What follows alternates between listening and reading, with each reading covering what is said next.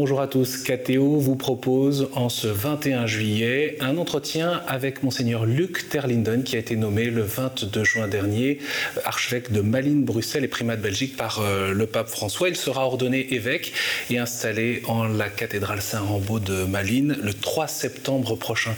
Monseigneur Terlinden, bonjour. Bonjour.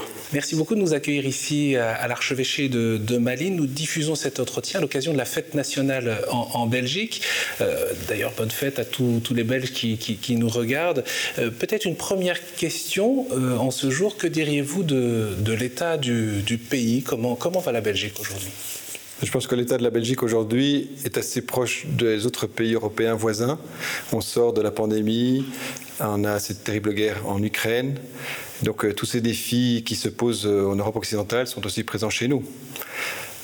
Avec euh, la perspective bientôt d'élections, on sent que les partis politiques commencent un peu à s'agiter après ce propos-là. Avec une montée aussi des populismes, hein, comme partout en Europe, j'ai l'impression, et ailleurs encore dans le monde. Dans le sud du pays, c'est plutôt vers la gauche, dans le nord du pays plutôt vers la droite.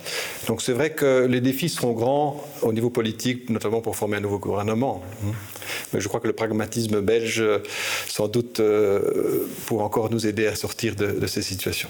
Et le cap, le cap des chrétiens, le vôtre dans tout ça? Mais moi, je pense que ça nous invite à, continuer à témoigner de ce qui nous habite, de l'espérance qui nous habite, et, de, nous faire proches aussi, notamment de ceux qui souffrent le plus de la, situation aujourd'hui, parce que l'écart entre les riches et les pauvres grandit aussi, et certaines personnes sont vraiment dans la précarité ou bien ont, d'autres euh, souffrances à porter. Et moi, je pense que c'est là que l'Église d'abord est attendue. Durant la fête des, Saint-Pierre et Paul le 29 juin à la basilique euh, Saint-Pierre, le pape François a béni euh, le pallium qui est remis aux nouveaux archevêques euh, nommés dans l'année. Vous étiez vous-même à Rome alors même que vous n'étiez pas encore ordonné en simple prêtre. Qu'est-ce que vous gardez de, ce moment et quel est votre lien avec le pape François? Alors, ce qui était très beau, c'est de recevoir avec une trentaine d'autres archevêques le pallium. C'est vrai que je n'étais pas encore ordonné évêque, j'étais le seul prêtre, mais il y avait déjà un lien de communion. Donc le pallium, c'est ce symbole de communion avec l'Église de Rome, avec le pape, et à travers l'Église de Rome et le pape, toutes les églises du monde entier. C'est cette bandelette hein, que l'archevêque porte pendant les célébrations liturgiques autour du cou, sur les épaules. Exactement. Une bandelette qui est faite de laine d'agneau, qui est aussi un très beau symbole. C'est le symbole du pasteur qui porte hein, la brebis perdue sur ses épaules. Avec ses croix noires. Hein. Voilà. Euh, votre lien avec le pape François, j'y reviens. Ah, mais je pense que déjà le choix de, ma devise dit beaucoup que je m'inscris aussi dans, tout ce que le pape François aujourd'hui initie dans l'Église. Fratelli tutti. Fratelli tutti. Et cette importance d'une Église fraternelle, d'une Église qui est en chemin, qui a le souci des uns des autres, et aussi cette dimension sociale aussi de la fraternité. Pour moi, c'était important de souligner ça aussi. C'est que le pape euh, nous a donné une encyclique sur l'amitié et la, la fraternité dans sa dimension sociale, c'est pour construire un monde aussi, hein, fraternel. Et ça, ça dépasse les frontières de l'Église. Je vous propose, euh, monseigneur, de revenir un petit peu sur votre euh, itinéraire personnel, parce que peut-être que euh, si on attendait la nomination de l'archevêque de Malines-Bruxelles, depuis qu'on a appris que le cardinal de Kessel avait remis sa démission au pape il y, a, un an, votre nom a pu surprendre. Et du coup, on a envie de faire connaissance. Je donne quelques éléments. Vous êtes né en octobre 68, vous avez 54 ans, vous êtes le septième dans votre famille. Est-ce que c'est le, terreau de la foi Ça commence là? Très clairement, oui. Je pense que j'étais dans une famille chrétienne, pratiquante, hein, sans grande ostentation, mais, mais, ça faisait partie de notre vie de famille. Euh, et, personnellement, d'ailleurs, euh, je vais dire que la foi a toujours été présente dans ma vie, à travers aussi une relation personnelle avec le Christ. Ça, c'est quelque chose qui m'a été donné, que je ne peux pas expliquer, mais c'est comme ça. Et, depuis l'enfance, euh, c'est comme un ami avec qui je peux parler, hein, que j'écoute aussi à travers sa parole. Et, pour moi, c'est le cœur de ma foi. Hein. Et une foi aussi que j'ai pu vivre avec joie euh, en communauté, en famille, avec d'autres, avec des jeunes aussi, euh, quand j'ai grandi, que ce soit chez les scouts et plus tard à la paroisse universitaire, à Louvain. Donc euh, c'est très important pour moi aussi cette dimension communautaire. Ordonné prêtre en 1999 par le cardinal Danels, vous êtes, formé à l'Accademia Alfonsiana à Rome en théologie morale. Votre thèse de, doctorat porte euh, sur les écrits du philosophe canadien Charles Taylor et puis aussi sur euh, les écrits, la pensée du cardinal et théologien britannique euh, John Henry Newman. pourquoi et qu'est-ce que, comment, comment ces deux hommes ont, ont nourri votre, votre pensée? À vrai dire, euh, je me suis d'abord intéressé au philosophe Charles Taylor, hein, qui a creusé un peu la, question de l'identité moderne de l'homme d'aujourd'hui et a aussi mis au jour euh, l'intériorisation progressive des sources de nos valeurs, de nos idéaux moraux. C'est le fait qu'on va de plus en plus chercher en soi-même hein, les, valeurs morales et on a de plus en plus de mal à accepter comme ça un cadre de valeurs extérieur. Hein. Et dans ce phénomène d'intériorisation, mais il y a aussi une place et une place évidente hein, pour, euh, pour le christianisme, hein, pour la pensée chrétienne, cette attitude qui est déjà chez Augustin, hein, mais, qui est de ce retour sur soi pour découvrir en soi Dieu présent. Et alors avec Newman, c'est pour ça que je l'ai travaillé aussi, c'est toute l'expérience de la conscience, de la conscience qui n'est pas seulement morale, mais qui est aussi chez Newman une expérience religieuse de rencontre avec Dieu, que tout le monde peut faire, quelle que soit sa philosophie, sa religion, Hein, Dieu est présent dans le cœur, dans la conscience. On n'ose plus parler de morale aujourd'hui, et pourtant c'est ce qui fait votre socle de formation à vous aujourd'hui. Comment ça a nourri votre, votre manière d'être euh, prêtre, d'être pasteur? J'ai eu la chance à Rome d'étudier aussi à l'Alfonsianum, vous venez de le dire, qui a une approche très pastorale de la morale, à la suite euh, du fondateur des Rédemptoristes, et, euh, Rédemptoristes, en fait, qui ont fondé aussi cet institut de morale, Saint Alphonse de Ligorie, qui était d'abord un pasteur. Et c'est au contact avec les gens, spécialement avec les plus pauvres et les plus abandonnés, qu'il a développé hein, son système moral. Et qui s'est écarté progressivement d'une morale très rigide, très rigoriste, pour avoir une attitude pastorale où il a eu le souci d'abord du bien des gens, du salut de leurs âmes. Ça, c'était capital pour lui. Comment ça éclaire la manière d'annoncer la bonne nouvelle aujourd'hui? C'est une attitude d'abord qui est une attitude d'accompagnement, d'être avec les gens, de prendre le temps de les écouter, de tenir compte de la situation dans laquelle ils sont, pour à partir de là cheminer. Et, et alors un élément important aussi, c'est de pouvoir annoncer l'évangile à travers tout ça, pas toujours à travers la parole, parce que parfois là, c'est pas euh, le moment venu, mais aussi par tout son être, par son exemple. Annoncer le Christ. Et, je pense qu'en annonçant le Christ et l'Évangile, eh bien, on peut aussi interpeller la conscience euh, de nos contemporains, on peut les aider aussi à grandir dans le bien, à grandir moralement. Vous l'avez évoqué tout à l'heure, vous avez été vicaire en paroisse euh, à Saint-François, euh, à Louvain-la-Neuve, puis à Ixelles, à Sainte-Croix, proche des, jeunes. Vous avez reçu la mission de, créer, de fonder le, pôle jeune pour les 18-30 ans.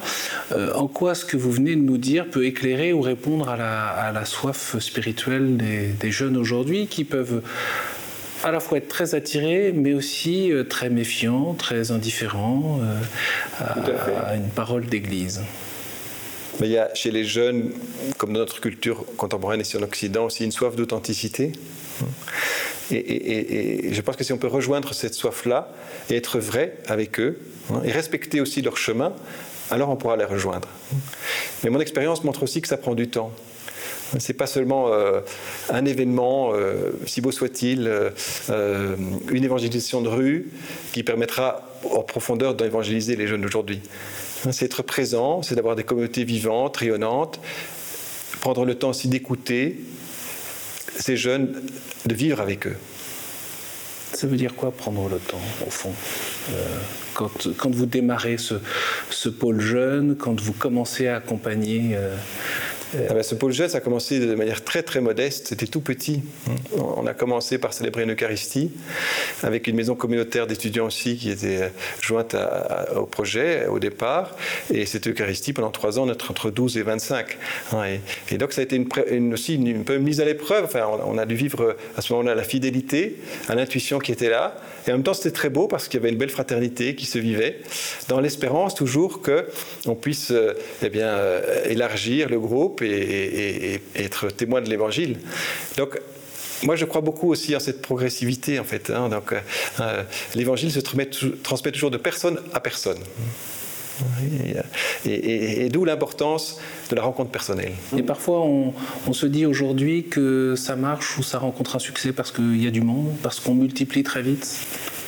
Ce sont des faux critères Oui, mais je serais prudent avec ça. D'ailleurs, l'expérience récente nous a montré que parfois une croissance trop rapide peut cacher aussi, malheureusement, notamment certaines formes d'abus. Donc, restons prudents, acceptons le temps qui nous est donné Hein, comme, comme l'Évangile, dès les premiers siècles de l'Église, s'est répandu progressivement. Hein, le Christ lui-même n'a pas cherché à tout prix à rassembler des grandes foules. À certains moments, il s'est même retrouvé très isolé. Donc, euh, il faut pouvoir vivre et traverser toutes ces expériences-là. On peut être du coup un peu perdu sur euh, les caps à tenir, sur les critères qui, euh, qui sont fondamentaux de comment faire en sorte que ça puisse être authentique et solide. Mais je pense d'abord il y a la fidélité à l'Évangile hein, et, et à la figure de Christ ce sera solide si on construit sur le Christ, si on, ne se met pas trop soi-même en avant. Hein, c'est toujours une tentation aussi parfois chez, certains, euh, enfin chez les prêtres, peut-être pour moi-même aussi, de me mettre d'abord en avant et de finalement cacher la, figure du Christ. Donc je crois que c'est un premier critère, c'est toujours mettre l'Évangile et le Christ en avant. Et pour cela, travailler en équipe, pas seul. Je crois qu'un pasteur doit pouvoir s'entourer et pouvoir montrer différents visages c'est quelque chose pour lequel j'ai toujours euh, insisté. Dès le début, par exemple, de ce pôle jeune, c'est que je ne sois pas le prêtre célébrant, même si euh, en soi, bah, c'était suffisant, pour montrer différents visages d'Église hein, et, permettre aussi au Christ, je pense, d'être présent. Et puis, à la communion avec l'Église. Ça, c'est très important. De vivre ça vraiment en communion avec euh, l'Église locale, avec l'Église mondiale, et ça passe aussi par la communion avec l'évêque. Euh, et, ça, je pense que c'est aussi un critère essentiel pour nous, pour rester dans la vérité, et puis une grande transparence aussi, hein, de pouvoir voilà, hein, euh, montrer et rendre compte de ce qu'on fait. Les jeunes générations aujourd'hui, évidemment pas tout le monde, mais beaucoup sont peut-être plus attestataires, ont besoin à la fois d'affirmer euh, leur identité, mais demandent aussi à ce que l'Église affirme son identité. Ils réclament une annonce plus explicite de la foi dans la société, ils recherchent des repères explicites. Est-ce que vous comprenez cela? Je comprends, mais là aussi, je mettrai des nuances. Alors, euh, j'ai aussi un grand attachement par Charles de Foucault. Hein, J'appartiens à une fraternité de prêtres de Charles de Foucault. Et c'est très intéressant de voir justement le parcours de Charles de Foucault. Et comme il a, pu vivre une identité chrétienne forte, tout en se faisant missionnaire en plein milieu du Sahara, et en comprenant que pour annoncer l'évangile, il devait se faire aussi le frère de ceux à qui ils s'adressent. Hein. Et ça veut dire apprendre leur langue. Et c'était pas rien. Hein. non seulement l'apprendre, mais même euh, rédiger une grammaire, euh, euh, mettre sur papier des, poèmes pour pouvoir vraiment les rejoindre et, former par la suite d'ailleurs d'autres missionnaires qui pourraient aussi, connaissant mieux leur langue et, connaissant mieux leur, leur, culture, leur annoncer le Christ. Mais donc, c'est tout ce travail, j'allais dire, d'inculturation, de se faire proche. Ça ressemble au travail d'évangélisation qu'il faut faire aujourd'hui dans notre culture postmoderne? Exactement. Il faut faire pareil. Il faut connaître la langue hein, et, la culture de ceux à qui le Seigneur nous envoie porter l'évangile et accepter que ça peut prendre du temps. Et je reviens à Charles de Foucault. Il s'est rendu compte à un certain moment, alors qu'il partait euh, euh, là euh, au milieu des musulmans comme, jeune prêtre, avec plein d'enthousiasme, pensant qu'il allait faire des grandes conversions à la chaîne. en fait, il en a fait très peu, mais il avait conscience que ça prendrait beaucoup de temps, et peut-être même plus de 100 ans, mais encore. Hein. Donc, je crois qu'on doit accepter ça aussi dans l'annonce de l'Évangile. On a parfois une tentation de vouloir être trop pressé, mais alors du coup, on se met à la place de l'Esprit Saint. Oui, ça rassure parfois, non? Je pense que notre identité chrétienne est une identité forte. Hein s'il est centré sur le Christ. Et si, elle est d'abord cette disponibilité hein, à l'œuvre de l'Esprit en soi, hein, à cette confiance que nous donne le Seigneur finalement, hein, d'être enfant bien-aimé du Père, d'être disciple de Jésus et de vivre l'Évangile. On pourrait faire fausse route dans cette manière de comprendre son identité chrétienne Oui, parce qu'on peut faire fausse route quand, quand on met la forme à la place hein, du cœur même hein, euh, de, la vie chrétienne ou du sacerdoce pour les prêtres. Hein. Euh, quand on commence à se crisper sur certaines formes, on a besoin aussi de signes et de formes. Mais euh, si, on se décentre de ce qui est notre cœur, vraiment, cette foi vivante au Christ, et qui est une foi libératrice finalement. Quelle expérience, au fond, vous tirez de cette présence pastorale auprès des, auprès des plus jeunes générations bah, Déjà, les jeunes m'ont bousculé. Euh, et c'est ça qui est beau en passant des jeunes, euh, c'est qu'en général, ils sont très spontanés. Et alors, euh, j'ai aussi eu d'autres expériences pastorales avec des plus jeunes encore, hein, hein des, des, 12, 17 ans aussi. Mais il y a une spontanéité qui est là. Hein, et, donc, ça m'a fait grandir. Je pense que ça m'a permis d'être davantage moi-même aussi, d'être plus vrai et puis d'accepter aussi mes limites, mes faiblesses. Ça, je crois que ça, ça, m'a aidé. Et puis de vivre avec eux le cœur de l'évangile. Mais alors, ce que je voudrais aussi souligner, c'est que j'ai eu la chance, toujours dans mon ministère, de ne pas consacrer seulement mon temps auprès des jeunes, mais à toutes les générations. En étant aussi de curé de paroisse, après avoir été vicaire de paroisse. Et ça, c'est très riche, hein, parce qu'il y a beaucoup de sagesse à recevoir dans toutes les générations. Quand on regarde aujourd'hui euh, la grande démarche euh, du, synodal que le pape François a impulsé dans l'Église, il y aura euh, cette assemblée synodale à Rome au, mois d'octobre. Comment vous la comprenez? Qu'est-ce que vous en attendez aujourd'hui? Je crois que l'intuition du pape, c'est vraiment face aux grands défis, énormes défis qui se posent à l'Église, mais aussi à la société en général. Hein, cette intuition, c'est de dire, mais aujourd'hui, il faut qu'on se mette ensemble à l'écoute de l'Esprit Saint. Et pour écouter l'Esprit Saint, il faut aussi savoir s'écouter les uns les autres. Et donc ce synode traite d'abord d'une méthode, en fait, finalement, une manière d'être Église, une manière de s'écouter mutuellement pour ensemble écouter l'Esprit Saint et ses appels aujourd'hui pour répondre aux défis qui se posent à l'Église. Et donc, ce que j'entends, c'est d'abord de grandir peut-être, pas seulement à Rome durant les quelques semaines de synode, mais aussi localement et dans les églises locales et dans nos communautés, dans cette étude plus synodale.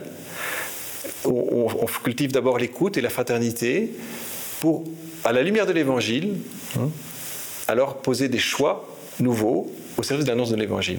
Comment on fait la part des choses, ou comment vous, vous faites la part des choses, entre euh, ceux qui peuvent avoir des agendas, d'une certaine manière, sur euh, euh, des combats ou des causes, que ce soit autour de l'ordination d'hommes mariés, que ce soit autour de la question du célibat des prêtres ou, ou, de la place des femmes dans l'Église, et la réelle transformation à laquelle l'Église est appelée aujourd'hui. Je voudrais peut-être dire à ceux qui ont un agenda déjà trop bien fixé, dire, mais, euh, les prévenir, parce que leur dire qu'ils risquent d'être déçus. Hein, parce que je ne pense pas que le synode va, résoudre ou répondre à toutes ces questions, puisque son objet même hein, est, je dirais, plus fondamental. Hein. Mais ce n'est pas pour ça que les questions ne sont pas pertinentes. Hein. Mais le synode va nous aider par la suite à traiter de ces questions-là. Comment rendre audible aujourd'hui l'évangile dans, dans nos sociétés postmodernes, au fond? On a l'impression qu'entre euh, le relativisme, l'individualisme, euh, le wokisme maintenant, euh, l'espace de parole est de plus en plus étroit et où même l'évangile, qui est souvent tranchant, n'est plus autorisé sur, dans l'espace public. Non, mais il y a la force du témoignage. Et quand je dis ça, je pense au témoignage individuel, mais aussi, et ça c'est très important, au témoignage communautaire. Peut-être qu'on a trop insisté euh, même dans l'histoire récente de l'Église, sur le témoignage individuel des chrétiens et dans la mission, et pas assez sur la dimension communautaire du témoignage. Or, ça c'est mon expérience pastorale aussi. J'ai constaté que là, il y a des communautés vivantes, accueillantes, bienveillantes, où on, met le Christ au, cœur, hein, notamment, euh, et, principalement grâce à l'Eucharistie, mais aussi à tout ce qui se vit. Eh bien, c'est une communauté qui évangélise, qui rayonne. et c'est un peu une priorité que, j'ai voulu donner aussi, euh, ici, dans cette nouvelle mission qui m'est confiée, c'est attention aux communautés vivantes et rayonnantes. Parce que j'ai la conviction que c'est de là que nous annoncerons l'évangile, que nous pourrons témoigner à travers toutes les contradictions du monde d'aujourd'hui, hein, mais, un témoignage qui est vrai, c'est-à-dire qu'on joindra la parole aux actes. Hein. Regardez comme il s'aime. Et quelle est la place des prêtres dans ces communautés chrétiennes que vous décrivez? Parce qu'on sait que, ou on entend, on constate parfois que les communautés chrétiennes ont, une approche très paradoxale euh, euh, vis-à-vis des prêtres, euh, à la fois une angoisse de la baisse du nombre de prêtres concrètement, et en même temps une manière de tenir un certain discours qu'on pourrait s'en passer. Oui, ce n'est pas, pas le mien. Hein. Alors c'est sûr qu'on vit une grande mutation. Mais je crois que la place du prêtre, c'est de reconnaître qu'il est là au service de l'unité, au service de la communion aussi dans ces communautés. Et il a une place aussi particulière, je pense, pour discerner des charismes, pour mettre en route les uns et les autres, pas lui tout seul, mais en discernant avec d'autres. Hein, mais, mais, euh, et en même temps, il est signe de quelque chose par son ordination. Hein. Signe d'une présence qui nous dépasse et qui dépasse le prêtre lui-même, hein, dans cette présence du Christ dans son Église. Et, mais, mais ça veut dire aussi une mise en valeur et le pape François, il travaille aussi, notamment à travers les ministères institués, une mise en valeur des dons, des charismes de chacun et de chacune. C'est plus un, curé ou un prêtre chef d'orchestre euh, ou, même hein, qui, qui, essaierait de jouer tous les instruments, mais, mais euh, quelqu'un qui est là, qui signe dans une communauté, hein, mais qui permet à toute la communauté finalement hein, de vivre davantage l'Évangile. Est-ce qu'il y a quelque chose qui a été raté ces dernières décennies du fait du si peu euh, petit nombre de personnes qui répondent à l'appel de Dieu à devenir prêtre? Alors, je ne sais pas s'il y a quelque chose qui a été raté. Euh, peut-être que le Seigneur nous parle aussi à travers ça. je crois toujours quand sur toutes les crises, le Seigneur nous parle. Peut-être qu'il nous invite à, penser un peu autrement l'Église et la question des ministères. Hein, parce qu'après tout, si on avait encore pléthore de prêtres, on ne se dirait pas, mais après, euh, que, déjà la, vocation baptismale est centrale. Hein, parce que même s'il y a beaucoup plus de prêtres, euh, on devrait continuer à développer cette vocation de tous les baptisés, cet engagement des baptisés, ce, partage aussi des responsabilités, hein, plus large que simplement dans un milieu clérical. La question des femmes, c'est important pour vous aussi C'est important. Je pense qu'on est interpellé par la société d'aujourd'hui, et aussi à juste titre, et que dès, aujourd'hui, euh, euh, on peut aussi associer bien davantage les femmes à la conduite de l'Église. Au moment de votre euh, nomination euh, comme euh, archevêque de Malines-Bruxelles, vous étiez vicaire général de cette archidiocèse. C'est pas banal de passer de vicaire général à archevêque. Le pape l'a souhaité. comment change-t-on de costume? Ah, mais d'abord, ça va très vite, du coup. Hein, parce que c'est vrai que bien souvent, euh, avant d'être archevêque, on est évêque. Hein, et donc, pour moi, euh, tout ça s'est précipité en quelques semaines. Et euh, ben, on découvre, en fait, les choses. Il faut renouveler son regard faut renouveler son regard, tout en moi je essayer de rester moi-même aussi, hein, fondamentalement. Je crois que c'est très important de rester moi-même. Et on vous regarde peut-être plus de la même manière On me regarde plus de la même manière. Et donc ça, c'était aussi euh, voilà, euh, la découverte d'un nouveau statut euh, dans l'espace public. Hein, ça, pour moi, c'est tout à fait neuf. La découverte aussi du monde des médias, hein, auquel j'étais assez étranger, puisque j'étais très peu exposé jusque-là. Donc ça, c'est vrai. Et puis, ben, de l'intérieur, c'est aussi être fidèle à cet appel, parce que moi, je vis vraiment euh, cet engagement d'aujourd'hui, cet appel et ce oui que je donne comme une prolongation du oui que j'ai déjà donné au Seigneur pour entrer au séminaire, à l'appel de l'évêque à être ordonné prêtre. Donc je vois vraiment ça comme, une prolongation. Et, euh, et en même temps, j'y découvre euh, une certaine paix. Et, je crois qu'il y a vraiment une grâce qui est donnée. Ça. On peut rappeler que l'archidiocèse de Malines-Bruxelles est composé de, trois vicariats, à la fois flamands ou wallons, qui recouvrent la région aussi de, de Bruxelles. Euh, quels sont les principaux défis? Est-ce que vous souhaitez modifier l'organisation? Est-ce que c'est trop tôt pour le dire? Ah bah, de toute manière, je, n'arrive pas avec déjà un plan ou bien en voulant tout, tout révolutionner. Hein. Donc, euh, je pars de la réalité qui est là mais je crois aussi en la démarche synodale hein, qui fait que lorsqu'on se réunit, lorsqu'on discerne ensemble, qu'on prie ensemble, qu'on se met à l'écoute les uns des autres, eh bien, euh, les structures peuvent aussi bouger. Hein. donc, elles ont toujours bougé dans l'histoire, elles bougeront encore à l'avenir. Alors, essayons de vivre ça euh, dans le respect mutuel hein, et, dans l'attention aussi aux uns aux autres. c'est, le fait d'avoir trois vicariats territoriaux, c'est pour tenir compte aussi des réalités euh, avec, ces, différences aussi. on est dans un diocèse très complexe. Mais il n'empêche, et, la démarche synodale la met aussi à jour, c'est qu'il y a une attente hein, chez beaucoup quand même de, pouvoir davantage encore vivre la communion, davantage se rencontrer. Et finalement, c'est notre euh, identité catholique qui est ici en jeu. Hein. catholique, euh, c'est aussi universel, c'est aussi euh, respecter les différences culturelles de langue, mais dans une grande communion. C'est marcher ensemble c'est la démarche même du synode d'ailleurs. Hein. Marcher ensemble. Avec vous débute un renouvellement de l'épiscopat belge parce qu'on le sait bien. Euh, il y aura dans les mois qui viennent, dans les trois années qui viennent, cinq renouvellements au moins euh, d'évêques du fait des limites d'âge. Vous incarnez en quelque sorte euh, ce renouvellement, ce renouveau. Est-ce que ça doit être un changement d'approche, un changement de philosophie, un changement de, méthode? Comment au fond vous abordez ce renouvellement? Ben, Je l'aborde avec euh, bah, d'abord un peu d'étonnement et puis euh, une curiosité. Hein, donc c'est vrai que bah, aujourd'hui, c'est bien normal puisqu'il y a quelques évêques qui doivent être renouvelés pour les huit diocèses belges.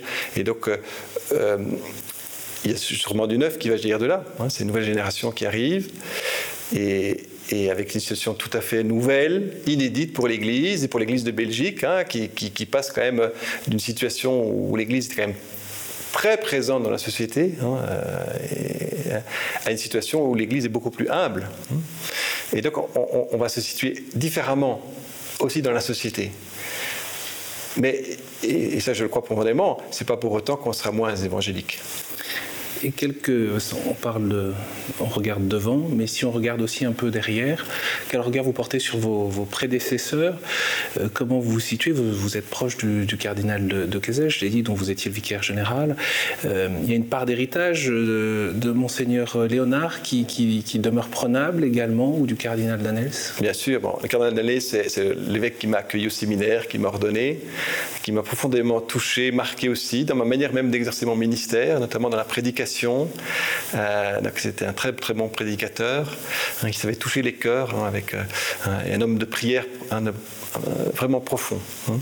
Et puis Monseigneur Léonard, mais c'est notamment lui qui a eu l'audace euh, bah, de, permettre ce pôle jeune à Excel et de, m'envoyer là. donc, je pense qu'il y a une audace aussi dans l'annonce de l'Évangile et puis à proposer des projets nouveaux. Et puis le cardinal de Kesel, que j'avais déjà connu lorsqu'il était évêque auxiliaire euh, du diocèse euh, à Bruxelles, euh, on partage, je crois, beaucoup sur l'essentiel, et, je partage beaucoup de son analyse aussi de la place de l'Église hein, dans la société, de sa mission aujourd'hui, hein, d'annonce de une société multiculturelle, multireligieuse, c'est aussi une réalité de la Belgique. Ah, tout à fait. Hein. Et donc l'Église va se situer différemment, mais et ça c'est très important, elle garde toujours et c'est sa raison d'être, cette mission d'annonce de l'Évangile. Monseigneur, si on veut prier pour votre euh, ministère, que faut-il demander à Dieu? La sagesse. Hein. Je crois que c'est la, la, sagesse, c'est savoir bien discerner. Merci beaucoup, Monseigneur Terline, de nous avoir accordé cet euh, entretien euh, au cours de cet été. Pour plus d'informations, évidemment, je renvoie à notre site internet ktotv.com où nous pourrons retrouver aussi votre messe d'ordination et d'instillation. On peut d'ores et déjà noter la date du, dimanche 3 septembre pour vous accompagner dans, la prière. Merci infiniment pour euh, cet entretien. Et puis je remercie également le Père Tommy Scholtes pour euh, nous avoir aidé à préparer cet entretien, porte-parole francophone de la conférence épiscopale, et toute l'équipe de KTO mobilisée autour de cet entretien. Merci à vous et très bon été.